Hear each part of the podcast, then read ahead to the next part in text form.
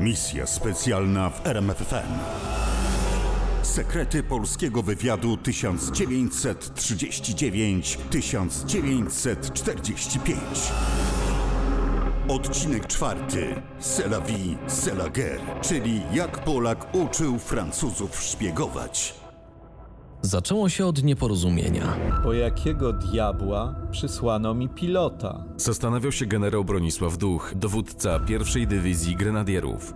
Co ja mam z panem zrobić? To pytanie zostało skierowane do Romana Czerniawskiego, 30-letniego oficera, który właśnie ukończył kurs w prestiżowej École Supérieure de Guerre. Może, panie generale, zajmę się rozpoznaniem. Zaproponował Czerniawski. Z większym lub raczej z mniejszym przekonaniem generał Bronisław Duch zgodził się i Czerniawski poszedł na wojnę jako oficer oddziału drugiego rozpoznawczego dywizji grenadierów. Wojna nie potoczyła się po myśli Polaków i ich gospodarzy Francuzów. Zanim minął maj, po zaledwie trzech tygodniach, było już wiadomo, że Francja upadnie. Czy Francuzi wierzyli w zwycięstwo? Na pewno, przecież chroniła ich olbrzymia linia Maginota. Jeśli nawet pojawiały się głosy krytyczne, to były to opinie rzadkie. Nikt się nimi nie przejmował. A pułkownik Stanisław Gano, nowy szef oddziału drugiego sztabu naczelnego wodza, na cztery miesiące przed niemiecką ofensywą ostrzegał.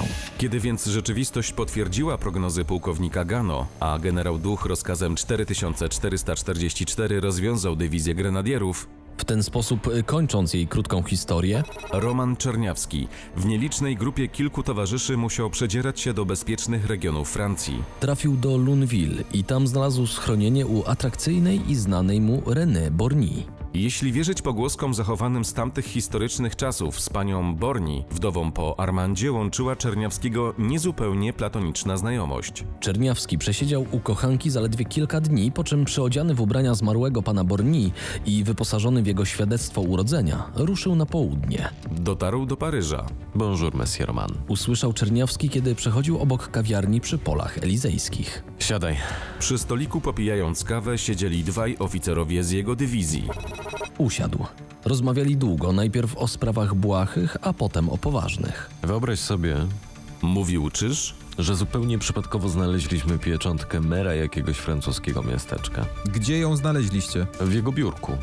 A ponieważ taka pieczątka w niepowołanych rękach może narobić wiele szkód, postanowiliśmy ją wziąć pod polski protektorat. I co, macie z niej jakiś pożytek? A żebyś wiedział, mamy przenośne biuro. Obecnie przyjmujemy w toalecie tej przytulnej kawiarni. A możemy ci wystawić każdy dokument. Mów, czego potrzebujesz. Czerniawski potrzebował dowodu tożsamości. Poszedł więc do pierwszego lepszego sklepu z papeterią. Kupił tam odpowiedni druk i wrócił z nim do kawiarni. Kwadrans później Czerniawski miał już nowy dowód osobisty. Ostemplowany oryginalną pieczątką i nowe nazwisko. Teraz nazywał się Armand Borni i jako Armand Borni ruszył na południe do nieokupowanej części Francji. Dotarł jednak tylko do Tuluzy i tam ugrzązł wśród olbrzymiej masy Polaków czekających na możliwość wyrwania się z Francji. Sprawa nie była prosta, bo w grę wchodził przede wszystkim szlak pirenejski przez tak zwaną zieloną granicę. Trudno było więc iść na własną rękę, a zorganizowanie i opłacanie przewodników wymagało czasu i pieniędzy. Czerniawski nie miał ani jednego, ani drugiego. Wsiąknął więc w tłum Polaków i z tego morza anonimowych żołnierzy włóczęgów wyciągnął go doktor Skowroński. Czerniawski był młody, pełen zapału i ambicji.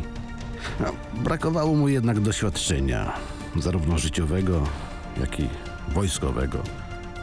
W służbie wywiadowczej nie pracował, ale był jedynym moim podkomendnym mającym do tego potrzebne studia wojskowe. Dlatego doktor Skowroński, a tak naprawdę major Słowikowski, szef polskiej siatki wywiadowczej we Francji, postanowił znaleźć Czerniawskiemu wywiadowcze zadania. Chcąc się zorientować w warunkach panujących pod okupacją niemiecką, a zwłaszcza w Paryżu, wysłałem go tam w drugiej połowie lipca 1940 roku. Dwa, być może trzy razy jeździł Czerniawski do Paryża. Co przyniosły te wycieczki? Udało się rozwiązać dwie podstawowe kwestie. Mówił doktor Skowroński. Po pierwsze, istniała możliwość zainstalowania się w mieście, ponieważ w Paryżu zostało wielu Polaków. A po drugie, przejście ze strefy Vichy do strefy okupacyjnej nie nastręczało żadnych trudności. Zdobyte przez Czerniawskiego wiadomości doktor Skowroński potrzebował do dwóch ważnych celów. Po pierwsze, od lipca 40 roku prowadził operację ewakuacji żołnierzy polskich do Wielkiej Brytanii. A ponieważ proniemiecki rząd Vichy czynił pewne trudności z przyznawaniem wiz Polakom, ewakuacja sprowadzała się zwykle do wyprawy przez zieloną granicę do Hiszpanii. Ale granica francusko-hiszpańska ciągnęła się szczytami Pirenejów. Trzeba było więc na te szczyty się wspiąć. I zejść z nich po hiszpańskiej stronie, gdzie wcale nie było bezpieczniej. Hiszpanie złapanych turystów Sikorskiego wsadzali do obozów internowania lub odsyłali z powrotem do Francji. Czerniawski również szwendał się po górskich szlakach Pirenejów, bądź rzadziej kursował pociągiem między stacjami granicznymi po obu stronach gór. Zdarzyło się nawet, że miał przywilej, okraszony wszakże dużym ładunkiem odpowiedzialności, przeprowadzenia na hiszpańską stronę samego generała Ducha. Był to ten sam generał, który cztery lata później dowodził trzecią dywizją strzelców karpackich w bitwie pod Monte Cassino. Na razie jednak Bronisław Duch, były już dowódca dywizji grenadierów, a zatem i zwierzchnik Czerniawskiego, musiał się wydostać z francuskiej pułapki. W tym miał mu pomóc Czerniawski, którego zresztą często namawiano na wyjazd do Wielkiej Brytanii. Lecz Czerniawskiemu taka perspektywa nie odpowiadała. Miał co robić we Francji.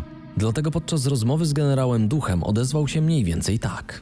Rozumiem, że jako pilot powinienem jak najszybciej wyjechać do Wielkiej Brytanii i tam walczyć z którymś z dywizjonów myśliwskich, ale tu mogę się bardziej przydać. Generał słuchał dalej Czerniawskiego, który opowiadał o planach szpiegowskich. Wszystko to było jeszcze w sferze planów, żeby nie powiedzieć marzeń. A mimo to generał przyznał mu rację. Powodzenia, kapitanie. Jak tylko zjawię się w Londynie, o wszystkim poinformuję naczelnego wodza. Niech pan oczekuje depeszy z Londynu. Na koniec dodał jeszcze. Powodzenia. I wsiadł do pociągu. Tymczasem robota wywiadowcza we Francji szła dalej. W połowie września 40 roku dr Skowroński wysłał do Londynu meldunek sytuacyjny numer 1.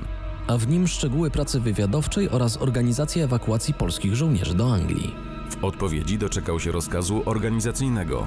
On, Skowroński a de facto Słowikowski, miał się skupić wyłącznie na ewakuacji. Zajął się nią na tyle solidnie, że od lipca 40 do maja 41 udało się ewakuować ponad 2,5 tysiąca żołnierzy. Natomiast szefem ekspozytury F, czyli wywiadu polskiego we Francji, został dotychczasowy zastępca Słowikowskiego. Major Wincenty Zarębski, pseudonim Tudor. I to on został nowym przełożonym Czerniawskiego. Major Wincenty Zarębski Tudor pracował przed wojną w ambasadzie RP w Moskwie na skromnym stanowisku radcy handlowego. Był to oczywiście tylko kamuflaż prawdziwej, to znaczy wywiadowczej działalności Zaremskiego. Po wrześniu 1939 roku, kiedy we Francji odbudowywało się polskie wojsko, Zarębski kierował kontrwywiadem w sztabie naczelnego wodza. Tudor okazał się mistrzem w swoim fachu, zarówno w czasie kampanii francuskiej, jak i po niej. Potrafił skupić wokół siebie wartościowych ludzi i zmobilizować ich do solidnej pracy.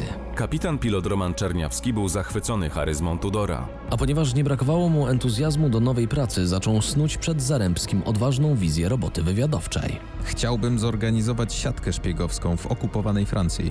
Pan zdaje sobie sprawę z trudności, które mogą przekreślić te wspaniałe plany? Zapytał Tudor. Pan major widzi trudności, ja możliwości. Liczę nie tylko na Polaków, ale przede wszystkim na Francuzów. Już dziś gotowy jestem wyruszyć do Paryża. Nie puszczę pana za kordon ani dziś, ani jutro. Zresztą doktor Skowroński ma dla pana zadania tu w Tuluzie. Ewakuacja jeszcze się nie skończyła. Pełen energii Czerniawski nie mógł być zadowolony z takiej odpowiedzi, co zresztą Tudor zauważył.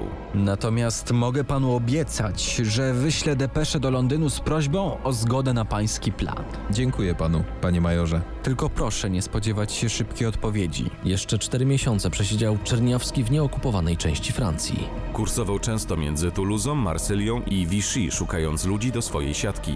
Zawsze cierpieliśmy na niedobór gotówki, dlatego szukałem ludzi gotowych pracować za darmo, z pobudek ideowych. W praktyce nie było aż tak źle. Owszem, agentom nie wypłacano honorarium, musieli więc sami zadbać o codzienny byt. Natomiast ekspozytura F dostarczała swoim ludziom pieniądze na wszelkie wydatki związane z operacjami wywiadowczymi. Jeśli wierzyć raportowi Tudora, miesięczne wydatki siatki Czarniawskiego oscylowały w granicach 145-150 tysięcy franków francuskich. To nie było mało. Przecież trzeba było opłacić ludzi, którzy informowali Czerniawskiego o lotniskach, samolotach, oddziałach Wehrmachtu i zakładach przemysłowych, denomine francuskich, de facto pracujących dla Niemców. Dla Czerniawskiego pracowało około 70 ludzi. Dokładna liczba trudna jest do ustalenia, co wynika ze specyfiki roboty wywiadowczej. Byli to głównie Francuzi i Polacy. Wielu pozostało anonimowych, ale niektórzy przeszli do historii z bogatym i ciekawym dossier. Józef Radzimiński, Polak, co można łatwo poznać po nazwisku, prawdopodobnie już przed wojną związał się z wywiadem. Nie polskim jednak, lecz brytyjskim. Jeśli wierzyć dowodom poszlakowym, działał w organizacji Z. Czym była ta organizacja? Powstała pod egidą zawodowców z MI6, lecz działała poza jej strukturami. Dlatego do roli agentów wybierano ludzi niezwiązanych z wywiadem, ukrytych w rolach zwykłych dziennikarzy, przemysłowców, dyplomatów, a także studentów i pracowników uczelni. Do organizacji Z angażowano Brytyjczyków, Francuzów, a także obywateli krajów sąsiadujących z Niemcami. Ważne, żeby mieli coś ciekawego do zaoferowania. Józef Radzymiński, dziennikarz zwiedzający świat wzdłuż i wszerz, mógł się takiej organizacji przydać. A czy Czerniawski i Tudor wiedzieli o kontaktach Radzymińskiego z Brytyjczykami? Dla bezpieczeństwa jego samego i całej ekspozytury F lepiej by było, gdyby nie wiedzieli. Radzymiński mógł się pochwalić nie tylko tajemniczą i ciekawą przeszłością, ale również licznymi znajomościami. To on przedstawił Czerniawskiemu Filipa Otiera. Wspomniany przez Otiera galijski temperament prezentowała Matylda Kare. Poznali się przypadkowo w pewnej restauracji w Tuluzie. Matylda najpierw została jego nauczycielką. Czerniawski znał dobrze język francuski, ale nie posługiwał się nim perfekcyjnie. To raz. A dwa miał paskudny akcent. A skoro Czerniawski nadal chciał grać rolę Armanda Borni, musiał nad tym akcentem pracować. Matylda zaoferowała pomoc. Dopiero kilka tygodni później została jego agentką. Przyjęła pseudonim Kotka, La Chat. I wtedy przypomniał o sobie Londyn. Major Tudor dostał zgodę na utworzenie polskiej siatki szpiegowskiej na terenie okupowanej Francji. Jakoś po 10 listopada, kiedy już Czerniawski przekazał obowiązki szefa placówki ewakuacyjnej w Tuluzie nowemu oficerowi, złożył mu wizytę major Zaremski. Tudor przyszedł późną nocą, w zasadzie bliżej było już do świtu. Omawiali detale nowej siatki szpiegowskiej, szlaki kurierskie, system przesyłania raportów, łączność awaryjną, sygnały i hasła alarmowe. W końcu Tudor zapytał. A nazwę już masz? Mam. Anteralie. Międzyaliancka. No bo szefem jest Polak, lwia część agentów to Francuzi, a my pracujemy na polecenie Brytyjczyków dla aliantów. Do Paryża wyjechali osobno w połowie listopada 1940 roku. Matylda Lekare normalnie pociągiem na podstawie legalnych dokumentów. Czerniawski przez zieloną granicę, w czym pomógł mu bardzo Filip Otier. Ona zamieszkała u matki, on w niewielkim pokoiku na ostatnim piętrze kamienicy przy Faubourg Saint-Jacques. To było to, czego szukałem. Na ostatnim piętrze mało kto się szwendał, a poza tym mogłem niepostrzeżenie wchodzić na dach, żeby montować antenę radiostacji. Radiostacja jednak dopiero miała nadejść, a tymczasem Roman i Matylda zabrali się za szukanie agentów. Rekrutowała Lekarę, jako że była francuską i Paryżanie bardziej jej ufali. W efekcie wielu agentów sieci Anter-Elie nigdy nie dowiedziało się, że ich szefem był Polak. Zaczynali od kontaktów, które dostali jeszcze w Tuluzie. Major Tudor wskazał im Polaka Stanisława Lacha. Matylda Kare odnalazła starego znajomego, René Obertena. Lach został kurierem siatki, choć imał się również innych zadań. Oberten przekazał pod nadzór Czerniawskiego dużą grupę kolejarzy zaangażowanych już w działania ruchu oporu. Policjant Charles Lejeune donosił, co zamierza poddana niemieckiej kontroli prefektura i bardziej ogólnie, co planuje okupant. Jego żona Mirella prowadziła skrzynkę kontaktową. Przez trzy tygodnie trwało szkolenie potencjalnego agenta. Po zakończeniu szkolenia nowy agent odstawiał mapę, wykaz niemieckich jednostek, książkę z sylwetkami niemieckich samolotów, czołgów i pojazdów i ruszał do pracy. Jak wyglądała praca agenta w praktyce? Stanisław Lach dostał pewnego dnia zadanie obserwacji lotniska Melin-Villaroche. Lotnisko było oddalone od Paryża bez mała 30 km. Wsiadł więc na rower i pojechał. Będąc już na miejscu, schował się w krzakach, obserwował i liczył startujące bombowce. A potem czekał kilka godzin, aż wrócą. Gdy wracały, liczył je ponownie. O wyniku należało powiadomić Londyn. Ale to już należało do Czerniawskiego. Mniej więcej przez rok Czerniawski, Le Carré, Oberten, Lach i 150 innych agentów wykradało tajemnice Luftwaffe, Wehrmachtu i Kriegsmarine. I wszystko, czego się dowiadywali, szło do Londynu. Najpierw redagowano raporty, nieraz dość długie, liczące nawet 70-90 stron. Raport chowano w specjalnie przygotowanej do tego celu skrytce w pociągu relacji Paryż-Dijon-Marsylia. W Marsylii przesyłka trafiała do majora Tudora, a on za pośrednictwem radiostacji wysyłał ją do Londynu. Sytuacja uprościła się, kiedy siatka Czerniawskiego dostała własną radiostację. Wówczas to on przesyłał meldunki bezpośrednio do Londynu, do sztabu naczelnego wodza. Być może byliśmy jedną z nielicznych siatek wywiadowczych we Francji w tamtym czasie, a może w ogóle jedyną. To prawda, w pierwszych latach II wojny światowej Brytyjczycy niewiele mieli do powiedzenia w kwestiach wywiadowczych. MI6 musiało odtwarzać swoje siatki wywiadowcze, co zajęło kilka lat, dlatego korzystali z cudzych polskich, norweskich, holenderskich. Tych najwybitniejszych nagradzano za zasługi dla jego królewskiej mości. We wrześniu 1941 roku Czerniawski dostał wezwanie, czy może lepiej zaproszenie do Londynu. 1 października Brytyjczycy przysłali po niego samolot. Mały Lysander wylądował na małym lotnisku pod Kąpień o północy z 1 na 2 października. Pilot otworzył szybę kabiny i głośno, przekrzykując pracujący nadal motor, wypowiedział hasło. Vie, c'est la guerre. Nie zwlekano. Czerniawski wspiął się do samolotu i zajął miejsce za pilotem. Mogli startować. Samolot potoczył się po płycie lotniska i już po krótkiej chwili wzbił się w powietrze. Tak zamknął się ważny etap w życiu kapitana Romana Czerniawskiego. Wiedział, że wróci do Francji. Nie skończył przecież swojej misji. Nie wiedział tylko kiedy. Misja specjalna w RMFFM. Na tropie największych tajemnic historii.